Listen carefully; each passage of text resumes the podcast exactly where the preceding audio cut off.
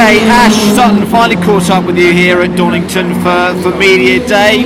I think you've had a bit of a mixed bag as far as time out on the circuit is concerned. Is that right? Yeah, we've had a few little niggly problems. One or two uh, issues. but obviously that's what, what some say, that's what these days are for. But um, that's the way we're treating it. Obviously it all counts as brands. So yeah, we're just, um, forget about today I think. Yeah. We've put the car on display, driven a few laps, circulated a little bit. Um, but yeah, that's right. Exci- exciting prospect for you though, 2017, isn't it? Being with uh, the Subaru Levorg team, B- BMR.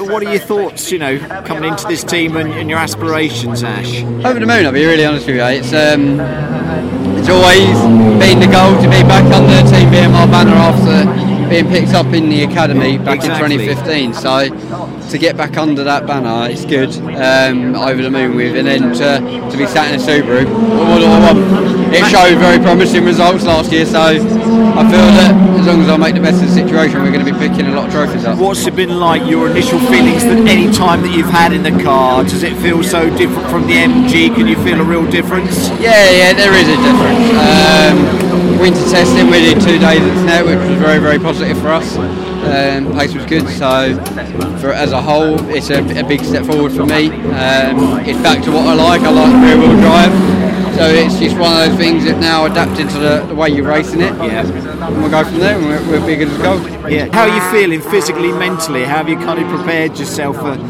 for this season? Are you a guy who goes off skiing, doing all that kind of stuff, or just No, away no, from that type of stuff? I'll be, I'll be one of those idiots that goes skiing, falls over, breaks his legs, and misses the first race. competition. so you know, um, preparation. What do you get up to? Looking ahead to this. I know you're busy all the time, really, with the other testing that you've done. But how again do you get yourself in shape mentally and physically? obviously try and get to the gym as much as possible, but I'll be honest with you, day-to-day job, you're always travelling up and down the country, constantly in a car. So, to be really honest with you, with the, the coaching side of it that I do, I don't get in the gym as much as I would like to, as some of the other drivers, but eat healthy and look after myself in that way, that's all I can do. That's what you say. Finally, your rookie year last year was a great year. No reason why this one should be a great one for you, Ash. I don't think. No, exactly. Last year was a learning year. So Yeah. I look at it, we, we picked up a lot of bonuses throughout the year.